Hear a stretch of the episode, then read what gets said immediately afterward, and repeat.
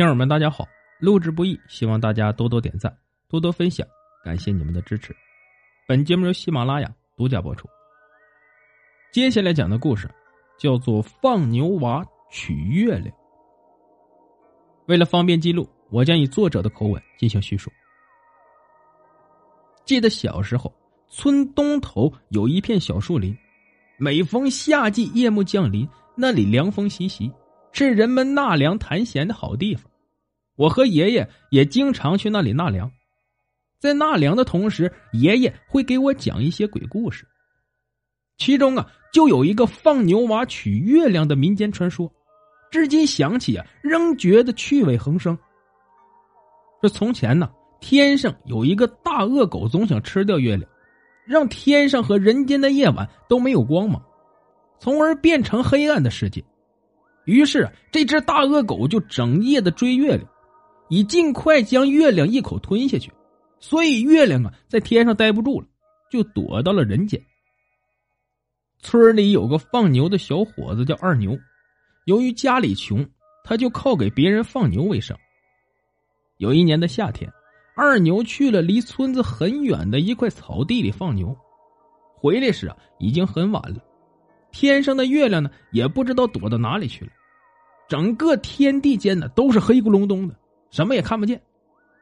等他赶着牛群来到村东头的小河边时，发现河水里有一个圆圆的、明晃晃的大盘子。他非常好奇，就走近一看，发现那个大盘子居然是月亮。那月亮不在天上，怎么会躲在水里？正在他纳闷的时候，突然听到水里的月亮说话了。大哥，快救救我吧！我会报答你的。二牛望着水里的月亮，吃了一惊，说：“你是在喊我吗？”月亮哀求他：“大哥，你快救救我吧！再晚了，大恶狗就会吃掉我的。”二牛想到自己是个旱鸭子，他不敢下水，就为难的说。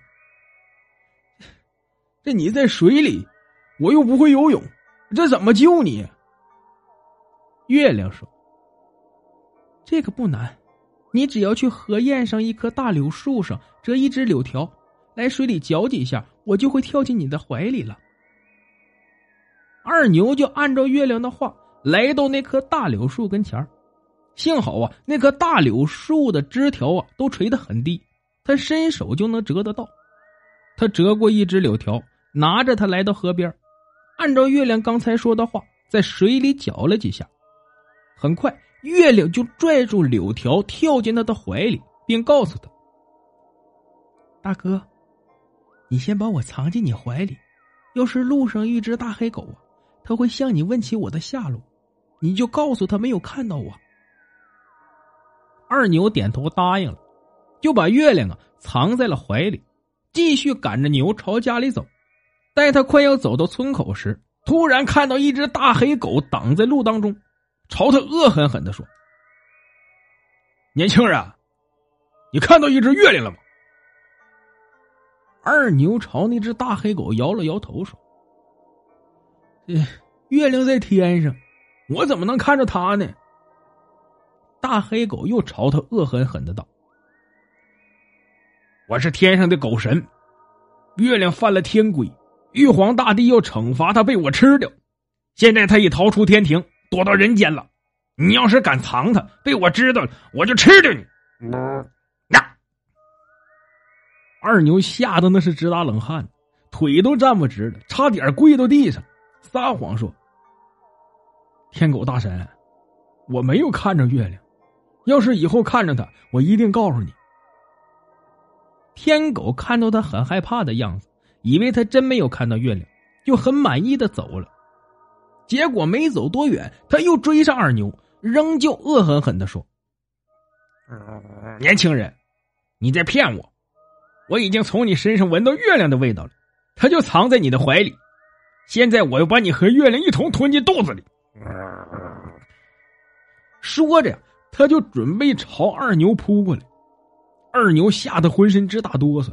跑也跑不动了，心里说：“他妈完了，这回自己又被天狗吃了。”这时啊，他旁边一头老黄牛突然说起人话来：“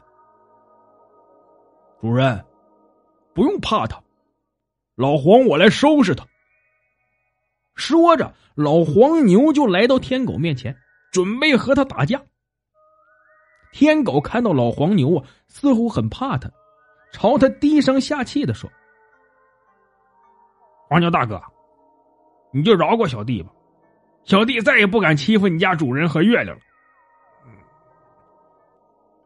老黄牛说：“看在以前在天庭咱俩曾经是兄弟的份上。”我就饶你一次，不过你再欺负我的主人和月亮，我定不饶你。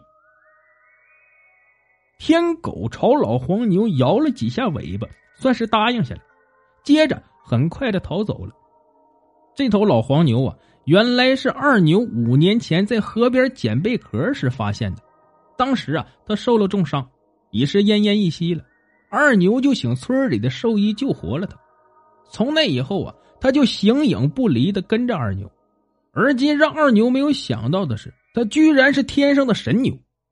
想到当年他受到重伤，险些性命不保的情景，就纳闷的问他：“老朋友，你既然是神牛，当年又怎么会受重伤呢？”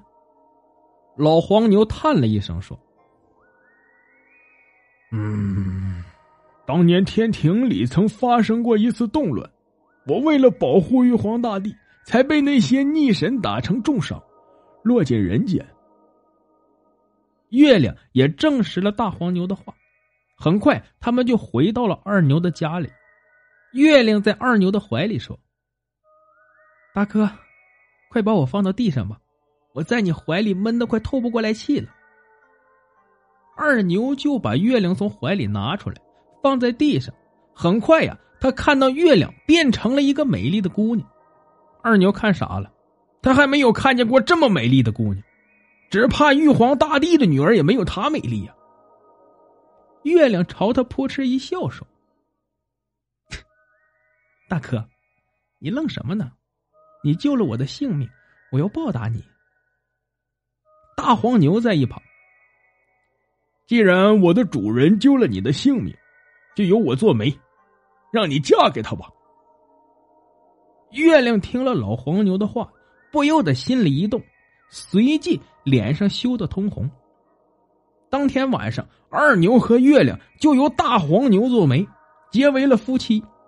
从那以后，每到太阳落山后，月亮就会回到天上来照亮人间，天亮后又回到人间和二牛团聚了。故事播讲完毕，感谢您的收听。